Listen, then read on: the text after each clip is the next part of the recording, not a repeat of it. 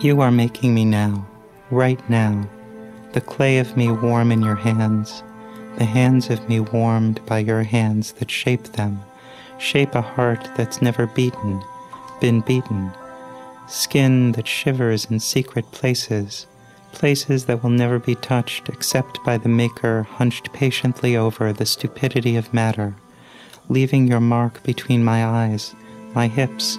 in the clay turning slowly in your hands blinking a little in your light as I learn to forget the tenderness you reveal in the act of making,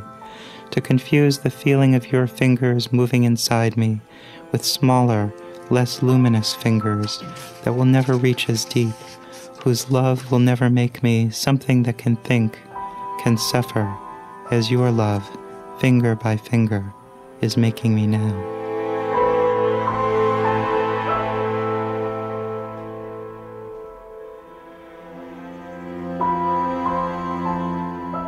Joy Ladin. Hear my interview with her at onbeing.org.